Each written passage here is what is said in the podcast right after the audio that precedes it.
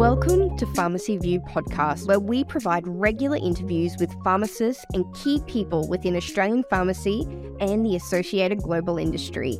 In this stream of podcast episodes, we discuss with our guests the full scope of leadership tools that go into building the pharmacy leaders toolbox for team and career success. I am your host, Chantel Turner, pharmacist, leadership coach, and founder of Turn Pharmacy Leadership. My guest today is proudly brought to you by Shopfront Solutions for all your shelf and digital marketing needs, part of the Arion Technologies Group. Hello, everyone. Today I am super privileged to introduce to you someone who I consider a friend and a kindred spirit when it comes to emotional intelligence and self awareness and these skills that lie one remove from being a pharmacist but allow us to be the best version of ourselves both in and outside of work and allow our clinical skills to shine. Uh, our guest, she is a lecturer uh, in the School of Medicine and Psychology at ANU. She's a hospital pharmacist. She has recently completed her PhD, specifically in burnout um, within pharmacists, which I'm sure we'll cover a bit today. Uh, and she is with us. So her name is Carly Johnston. So welcome so much, Carly. It's so great to have you here. Thank you, Chantel. Chantel, it's so great to be here. It's really nice to be able to talk to you and have other people hear what is usually our very private conversations a lot more publicly. A hundred percent. And this is what I am super excited about that people are going to be able to have a listen into what has been our breakfast conversations, what's been our conversation in an airport, and, you know, going about our daily lives as well. So I'm super pumped to uh, unpack it all here today. So to begin with, who is Carly Johnston and what do we need to know about your pharmacy story? Um, I guess uh, Carly Johnston now is very, very different to Carly Johnston even five years ago, but definitely 10 years ago. I'm very ambitious and a very um, focused, uh, end game kind of focused individual. Uh, and I have approached my career in that way. Uh, so I spent most of my um, hospital career, so I've been a hospital pharmacist um, since I finished pharmacy school. Uh, and I have really focused on becoming um, a critical care pharmacist. So I've, I've, done that and I've got advanced practice. Uh, and so that's sort of that ambition or that very end focus sort of part of me was very, a very big part of my, um, I guess, my career, what I thought was career success. Um, what success looks like to me now is very different to what it looks like to me um, even five years ago, I guess. Um, I have had um, burnout probably a couple of times, but certainly once um, that I guess was the catalyst to a lot of change for me in my life and certainly in my professional life. Um, that uh, sort of, I guess, in the end, ended up with me taking a big chunk of leave. So I took some long service leave. Um, and that was a period of time where I really got to was very privileged. I've been in a public service hospital job for that whole time, for my whole career. And so I was very lucky that I had long service leave. I know a lot of pharmacists don't get those kind of opportunities. So I to have the privilege to have a break away from work is something that mm-hmm. not a mm. lot of people get. Uh, so I certainly acknowledge that that was a very um, lucky time. And for me, it meant the difference between being able to go back to pharmacy and not be able to go back at all. So I took some time off. Um, and realized that I had burnout. Um, and when I started talking to colleagues about my experience, I found out that it wasn't just me, uh, that quite a few of my colleagues had felt or were feeling really similar to the way I was. And so I decided to research it. Um, and that, I guess, was the beginning of me moving into um, into an academic position. I got a job um, where I got to do my research um, in the medical school at ANU, and I also got to teach pharmacology. So, just luckily for me, they needed a pharmacology lecturer at the same time. So that was again very lucky. Um, a lot of things I really believe, a lot of things in our lives are put in front of us for different reasons, and I, I mm-hmm. thoroughly um, think, uh, feel like that was meant to change my life at that time, at that moment. Um, and so I started my PhD in burnout, uh, and that process uh, one, I got to meet a lot of wonderful people, yourself included, through that yeah. um, through that process. But I got to interview a lot of pharmacists about their experiences working, particularly during COVID, uh, and I realised really quickly that um, the pride I had in the way that pharmacists represent their communities um, was very, very deep, um, and that appreciation mm-hmm. for that the privileged role we have um, in people's lives has become more and more a part of what success looks and feels like to me. And so, mm. my main, I guess, um, interest now is really um, talking about teaching, modeling um, how to be the best version of ourselves so that we can be the best pharmacists that we oh. can be what a legacy to leave. Uh, and, we'll see. and well, a, a, legacy to be working on as well, because you know I think that just as a, I guess as a, a side road of, of legacy, you know, we think about it as you know in retrospect, but our daily actions are what are creating our legacy as well. So what a noble way and a noble um, yeah, I guess, as you said, privileged to be able to research this and give back and assist other pharmacists to continue um, our profession in a way that's going to be sustainable well and truly into the future. Absolutely. So let's start at the beginning burnout. Uh, how did it present for you, and what do you see in others? Um, it presented.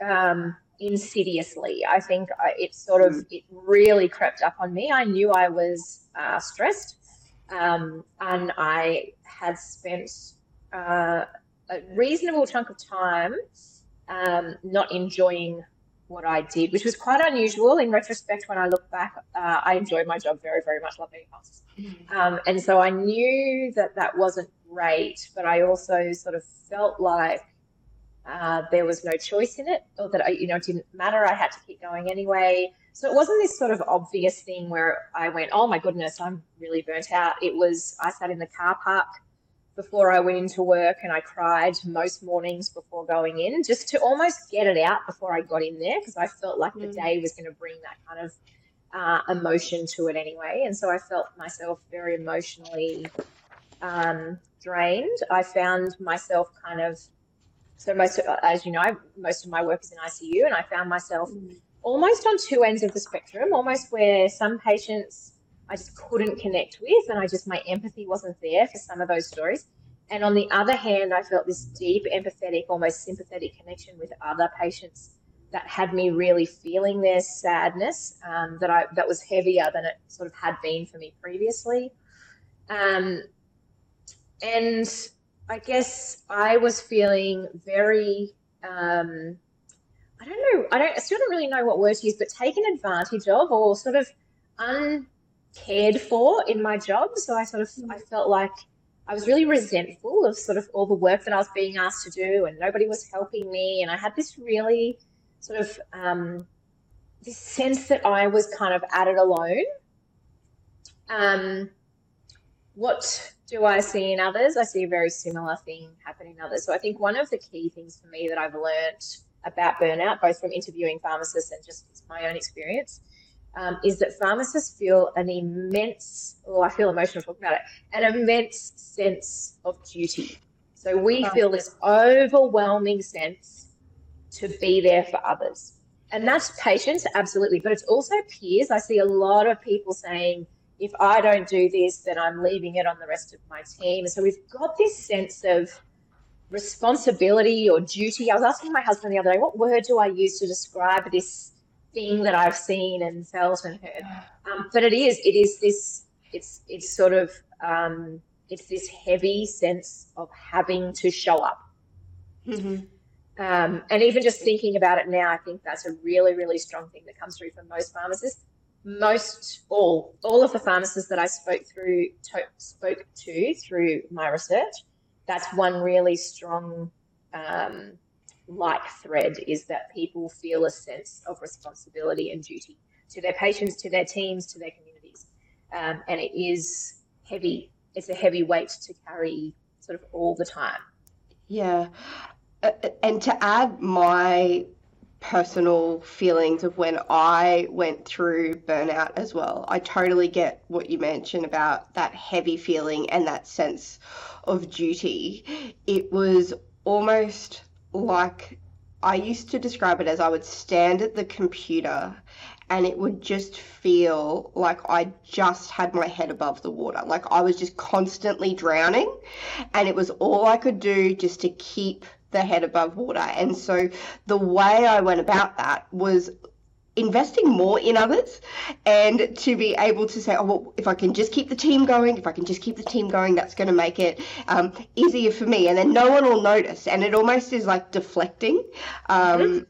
as well. And I get what you're saying about those opposite ends of the spectrum, that it is such an emotional roller coaster. So there's this total disconnect in so many ways. And then this truly sense of overwhelm at the other end of the spectrum. And for me, I was going through the roller coaster, but on the outside, it was this this mask like no one would have known until yeah. it was at breaking point. Yeah, absolutely. And and that sense that um, if yeah, if I can just keep it together for the rest of the team, it'll be okay. If, you know, everybody else will be fine, and I'll be okay because everybody else will be okay. And so it is. It's this sense of denial of of um, sort of this. If I can, if I can be okay for for everybody else, then that will make me okay. Because we we often do yeah. that. We often get a sense of um, pride and feeling good about being there for other people. And I think when you're in that kind of space, you're really looking for those connections. You're really seeking out how can this work better? How can I be better? Um, and I think it's it's an easy way to ignore or to push aside uh, the reality of what's really happening. Yeah, yeah, a hundred percent. And um, I don't know whether you see it in others as well, but I think for me when I got to that point as well. And as you said, that if the team's okay, I'm okay. It is that you can't get that validation from within yourself. So you start looking for it elsewhere. And that is a very, very slippery slope to um, to go down. Yeah, absolutely. And it's a real it's almost there's almost nothing that anyone can do that will meet that standard that you're looking for. It's it's an impossible thing to be searching for because it's never going to come in a way that will actually end up fixing you or making you feel better because that it can't come from outside. It's just impossible. It just doesn't work like that. Sadly. Yeah, uh, exactly. And uh, I'm glad that we've both realize this now and we are now both helping to provide others with the tools so they don't need to necessarily go down to the depths that we had to get to before coming out the other side. Before we get there, though, I want to just see whether we can join the dots between this need for external validation and the fact that it's never going to come, and the fact that you felt unsupported and taken advantage of in your workplace. So I think um, I think a couple of things. I think um, the whole point of seeking external validation is to be seen uh, yeah. or to feel seen. Um, when you're feeling unseen and unvalued, there's almost nothing anybody else can do to help you feel as seen as you feel like you need to be for that to be okay. Um, it's such a hard thing to kind of really put into words, isn't it? Just trying to articulate that's really difficult, actually. Um, one thing I think that I have learnt um, only after having been in that um, situation is when when I've sort of looked back and, and talked to other people about it.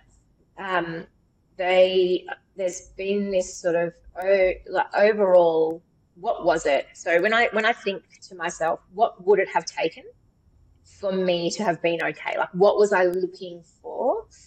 Um, I still don't know that there's an actual answer to that. I don't think there's anything that anybody could have done. And more importantly, um, the one question that I think I now know uh, the answer to was what did I ask for that wasn't given to me? And I realize now I didn't ask for anything. So I was very, very sad. I was very, very angry. Um, I felt really taken advantage of. But I realize now that I did not ask for help. I did not ask for staff. I did not ask for time off. Mm-hmm. Um, I didn't think I could. Um, there were times where I didn't know what I needed, and I think that's a really important thing that we don't necessarily talk about very much. But actually knowing what you need is hard. It's actually a really hard thing to really understand your needs, especially when you're really hurting. Um, and to ask for something is even harder. Uh, and so I realize now, many, many years later, uh, many, many, many hours of self reflection, uh, and going over that time to really, for these moments, to really try and help other people and really try to describe what these things were. But I realize now, not once, not for one second, not at home, not at work, nowhere did I ask yeah. for anything. What a realization. And it really aligns with what I have noticed and also like within myself, but then in others, and why I personally really embarked on the emotionally intelligent leadership journey is that it's leadership of self. Uh, and that ability to be able to advocate for ourselves in a way that is authentic to us so that we can, you know, protect our boundaries uh, and also um, be heard in a way that people understand as well. So I want to know once you realize this, what was the process or how did you go about um, trending towards um, let's call it the new Carly or the Carly 2.0 um, that, evolved, that, that, that evolved uh, after your experience? So I think there's a couple of things. I think the first thing is to take some time when I'm not feeling overwhelmed to really understand what my needs are. So I often talk about um, being at my best, and I talk to other people about what does what does it look like when you're at your best. So what are the things that really? What are the resources you need? What is the environment that you need? And a lot of that um, as sort of um, tokenistic as it sounds, but a lot of that is just being mindful, just really knowing how you feel in different situations and really understanding why do I feel like what has triggered this response in me. Um, and you know, you and I have talked about this many times, but I am a very big um, believer in naming my emotions. So whatever emotion it is, just so that I can kind of uncouple the cognition from it, like what is really going on here for me. I'm very, very emotional. A lot of my uh, you know, wear my heart on my sleeve. With me, what you see is what you get. Um, and so, really understanding how I feel in certain moments and what emotions are being evoked from in different environments is really important to me. So I'm I'm fairly deliberate um, in in moments where I'm feeling really happy. I'll put a little, I guess, a little flag up in my brain and say, Oh, I'm feeling really good right now. What is it? Like right now, when I'm sitting here talking to you about this stuff, I feel great. I think, okay, well, this is because it's something I really deeply care about. My values are being recognized here. I'm feeling like I can help other people, all those things. So I'm a lot more deliberate about how I'm feeling in different situations. Mm-hmm. Um, and so then I know when I'm not okay, uh, one, what might it take to make me feel a bit better, just for me? But two, if I'm at work and you know, I really like, so for example, I really like working with others. I like being in a team environment. So I know when I've got to do uh, a lot of individual work um, that I feel really overwhelmed with, and then I get angry that I'm the only one doing it. Um, and I'm a lot more honest and authentic about what I need. And so I'll say to my colleagues or to my boss, look, I actually find this really tricky when I'm doing this work on my own does anybody want to get together and do some of this together? Can I ask for an extra person to help me with this for three days or whatever? Um, and one thing which, you know, uh, again, you and I talked a lot about, but one thing that I'm very, very um, passionate about is bringing my authentic self. And so when I ask, I ask because it's genuinely what I need. And if he can't give it to me or whoever I'm with, talking about my boss right in this moment, but if, if whoever I need can't give it to me, um, then I'm that's okay because I've gone in, I've asked authentically, Um, and that's the best that I can do to support myself in that moment. So I think knowing what I need or kind of trying to understand a bit more what I need, being more mindful about how I feel in certain situations so I know what brings me joy, um, and being authentic and asking, just flat out asking directly. Like Brene Brown says, clear is kind, and I believe that a hundred times. I think if I'm clear with what I need and my expectations are explicit, um, then there's no confusion and I can't be frustrated by what I don't get because I've at least asked for what I need. Yeah, 100%. So I'm hearing lots of greater self awareness and intentional self awareness as well. Um, I'm curious, being able to ask for what you want authentically, and as you said, clear as kind. Um, I'm sure we would all agree that that is the gold standard, and that's what we'd all love to do every time. What tools did you use, or what, I guess, techniques did you help to strengthen that muscle to be able to ask for what you need? Um, so I do a lot of this practicing at home.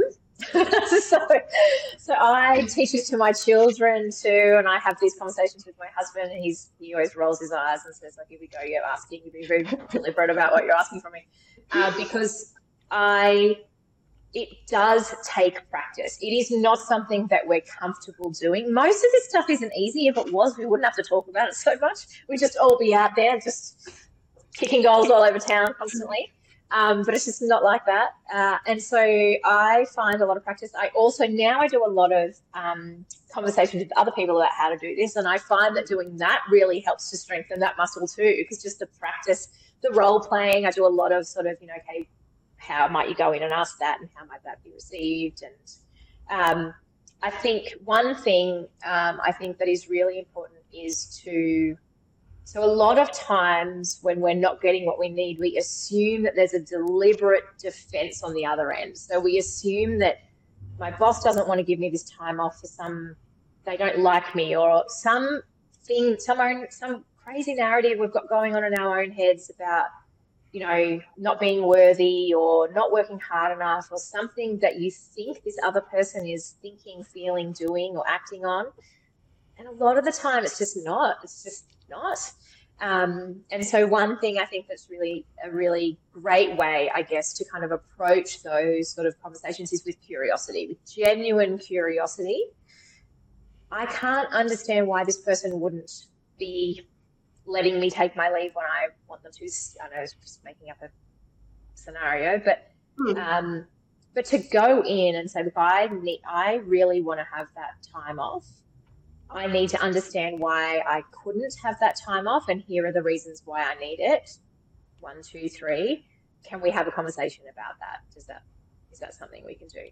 And I think if you can be kind um, and curious and authentic, uh, mm. I think as a general rule, people find it really hard one to say no to you, and two to be mean to you. Yeah just I just the the opportunities I've had have been really positive. And I go in like that, the conversations are different. I couldn't agree more. And bringing this back to, I guess, emotional intelligence as well. When we look at the competency of authenticity, it's not just about I am who I am, so I'm allowed to say whatever I want. It is about being able to communicate in a way that honors your needs, your beliefs, your values but in a way that it can be heard. So articulating it to the right person at the right time in the right way. So by being able to do that practice at home, um, to be able to prepare and have a bit of a think about the situation before going in, we actually allow a much more open conversation as opposed to coming in on the defensive. Absolutely. To, and then that is setting up for what you want back in return. So if you go in being confrontational, you're going to get confrontation back. But if you go in open, you're setting it up for a much more positive experience for for everyone as well. And you know, you've just hit on something that's really important that I haven't said, or maybe I've implied, but I definitely haven't said. But I have a I'm very trigger happy. So if I my, my values are very strong, and so if I if someone's questioning or something's mismatched for me, I get very irritated. I get like I'm I'm like a bit of a dog with a bone. Uh, what I have learned over time is that going in like that never gets me anywhere. And so now I very rarely react in the moment. I'm much better, even though it is a lot of work for me. And I deliberately have to tell myself, do not react to this. You can feel how you feel, but do not react to it. Uh, and you can think about this later and work out how you're going to react later. And so, and that's advice I give to a lot of people now that giving yourself some time and space will change not just the way you react, but the message and how it's heard. Um, when I, I'll give you an example. I um, a few, quite a few years ago now, but I had a boss um, who I was really, we just, you know, we just didn't really mesh. Um, lovely person, but just work wise. And I used to go in very frustrated uh, into the office, really frustrated, very defensive about decisions that were being made about my team. Um, a lot of the time I would cry because when I'm angry or frustrated or sad or happy, I cry just to cry. Um, and my mentor, I, I, and I could not get anywhere with this person. And I was talking to my mentor about it, uh, and she said to me, I think you're losing your message because of the way you're going into the room. And I was like, well, that's crazy. She's like, sure. you may think that's crazy. Um, and she said, how about you try, maybe try and think about what are, what is your message? What's your main message? What do you want to get out of the conversation? Make a time instead of just barging into the office where this person is then going to be very defensive that they're off, you've caught them off guard, no time for preparation. Um, and you might see a change in how that conversation goes. And 100%, she was absolutely right. And that, I still remember that. There's a lot of just little lessons in my life that I remember very clearly. That is one.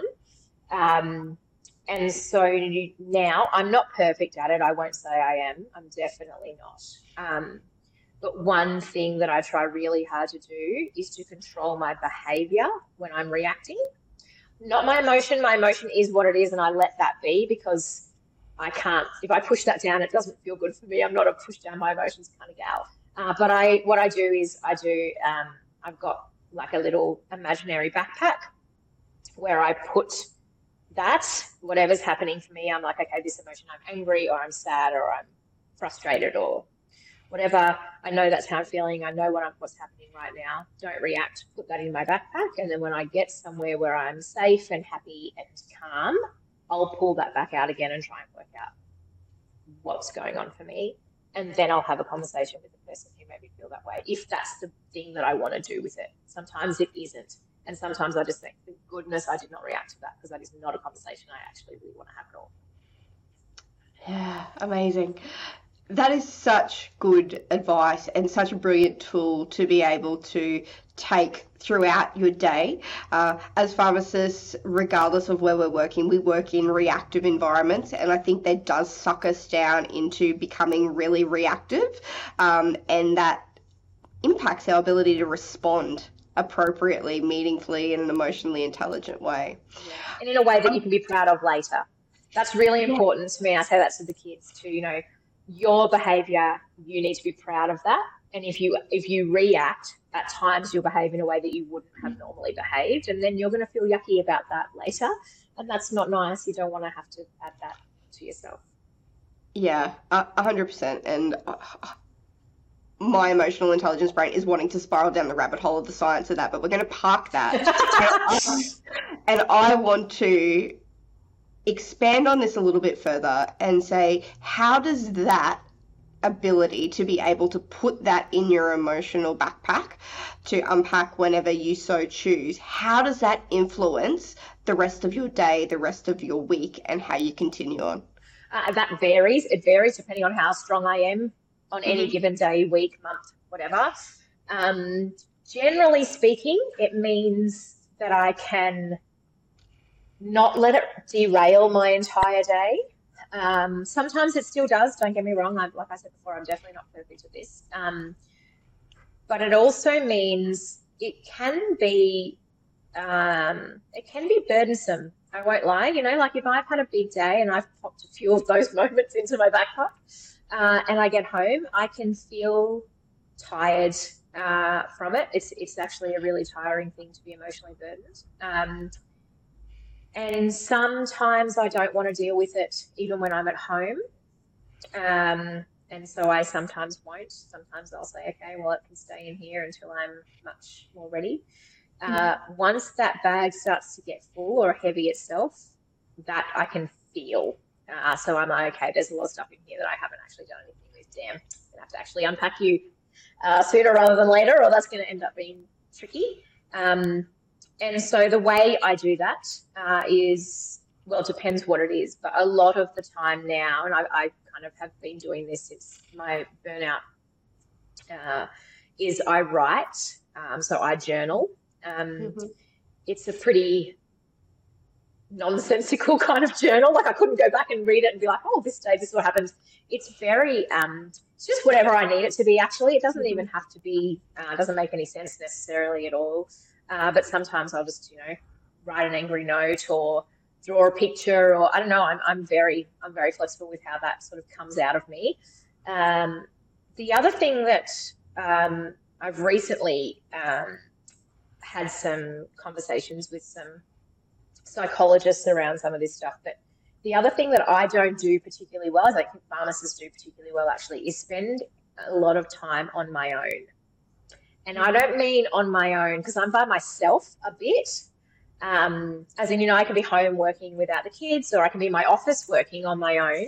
Um, but I don't spend a lot of time with myself. Um, and so, uh, you know, I was having a big whinge to one of the psychologists about how I tried to have a couple of weeks off and I was still really busy and nobody would leave me alone and da da da da. Uh, and she said, yes, but you you don't actually really want to spend that time because that's the time where you have to kind of just be with yourself and just spend some time hanging out with Carly. And maybe that's not something you're used to. I feel my life very busy, like most pharmacists are. Uh, and so one thing that she sort of talked to me, talked with me about was um, maybe once I dropped the kids off to school, maybe driving to a coffee shop and sitting by myself for 30 minutes and just not on my phone, not doing work, not talking on the phone, but just some quiet time. So I've done that. This only happened to me two weeks ago, and I've done that three times in two weeks. Uh, and I've also, she also said, why don't you go for a walk at lunchtime, take your phone and just go for a half an hour walk or something. Um, and I've done that a couple of times, and that has been a huge help to me because I've given myself a bit more space because it's really easy to fill space up. And when you've got a lot of emotional stuff in your backpack, that the time it takes to really unpack some of that we underestimate. Mm-hmm. Um, and so allowing yourself that time because a lot of people, a lot of mums and dads, like a lot of busy people, that time by yourself is we never prioritize it because we could be cooking dinner or we could be ordering school books or we could be at work or we could be you know studying or whatever other thing and i think there's a lot of guilt associated with doing nothing um, and i think when we reframe that and say actually this is work it's work for me um, to sit and have a chat to myself um, then it's I think just that reframing can be really helpful, and that has really helped. This is probably the emptiest my backpack has been for a very, very long time. The last couple of weeks, where I've sometimes I don't get right to the bottom of the pack. Sometimes I just leave a little couple of things in the bottom. Um, this has been this has been a really nice way to kind of work through that. Yeah, um, through that. Again, that that is such fantastic advice, and if we look at the definition, and you almost said it um, not too long ago, but uh, emotional intelligence is the about the ability to identify, reason with, perceive, and influence emotions in ourselves and in others. And that's not a quick fix. That is not something that we can do in five seconds, and especially when it comes to ourselves as well. Um, so, prioritizing the space to be able to do that um, is such a wonderful gift that really should be a non-negotiable for us if we're going to uh, show up as the best version of ourselves um, at home, at work, and everywhere in between. yeah, in our lives. Yeah. So we could talk for an eternity, uh, but I am conscious that, um, of the time. So I want to know uh, leadership of self. Um, you've identified that success for you now is quite different to what it was um, 10 years ago and even five years ago. What role has leadership of self played in that? Uh, it's everything. I what I want for myself now is very, very different. Um, in terms of uh, when I was, I won't say younger, when I just, you know, a few years ago, um, success was really about uh, that external validation, being seen to be um, to be the best um, in whatever way that meant. And for me, it was in critical care pharmacy. Um, now, don't get me wrong, it's still important. I still do seek external validation. I'm not pretending like suddenly I'm just, you know, think I'm great and it doesn't matter what anybody else says. I still do value the opinion of my peers, absolutely. Um, but now it is more about my integrity. It's more about the way I show up and being proud of what I put out into the world. So it's not about what, um, but about how. And I'm a lot more deliberate with my actions um, to be in line with my values than I ever was before. And it's taken a long time. It's not an easy thing to do. And I don't always do that. I don't. Some days I show up and I go, crap, I've really acted in a way I'm not proud of today. So I'm not pretending like that's, you know, it's perfect. It's certainly not. Um, but I, the value that I place on that behavior is a lot higher than what it was before. Yeah. And how has that affected um, or influenced, I guess, the that roller coaster that um, you mentioned right at the start? Um, I think what it's done is I can see it. I can see it now, and I couldn't see it before. And there's a lot of power in being able to see and understand how you mm-hmm. feel. A lot of power, and it influences your behavior. If you can see it uh, and understand it, then you can you can't necessarily change it, but you can certainly influence it. Um, and so that roller coaster for me still there, but I see it. I see the highs and I celebrate the highs and I see the lows and I acknowledge where they are and where they fit. Um, and so it, the feelings associated with those ups and downs don't necessarily have an overall influence or impact on my behavior, which feels like a really um, it feels like I have control, a lot more control than I had before, and that feels powerful. Mm. Yeah, amazing. So I've got two questions. The first one is there might be some people listening to this podcast that go, you know what, emotions, asking for what I want, being able to be clear, to be kind, and, you know, being more in control of my behavior is a bridge too far for me. I reckon I can get through by just fighting, fighting along the way. Yep. What have you got to say to those people? I've got to say the fights will be will land in on your side a lot more. You'll end up winning the fights way more if you take a little bit of time and space for yourself. It doesn't need a lot it needs a little bit. You just need to acknowledge uh, that the way you're feeling influences your behavior. If you can just do that, if you can go, okay, I'm angry and this is the way I'm reacting to that anger, it's this extremely powerful thing. And then the conversations you have will be better. You will end up on top more often. 100%. Trust me, I promise that will happen. Yeah. You'll and, get what you I'll, need more. I'll stand on that hill with Carly as yeah. well, uh, preaching the same thing. And the last one um, I want to ask is I am trying to build a leadership toolbox to be able to give to all of our listeners and um, all the pharmacists and pharmacy assistants, anyone who's working in our industry across the country. So, if there was one tool that you could put into this leadership toolbox that everyone should have, what would it be? The ability to ask for what you need. 100%. That is when you ask for what you need in a way that is heard, you almost always get it. People want to help you. They're not trying to push you down, they're trying to lift you up, even though sometimes it feels like they're not. And if you can ask for what you need in a way that can be heard, it's amazing.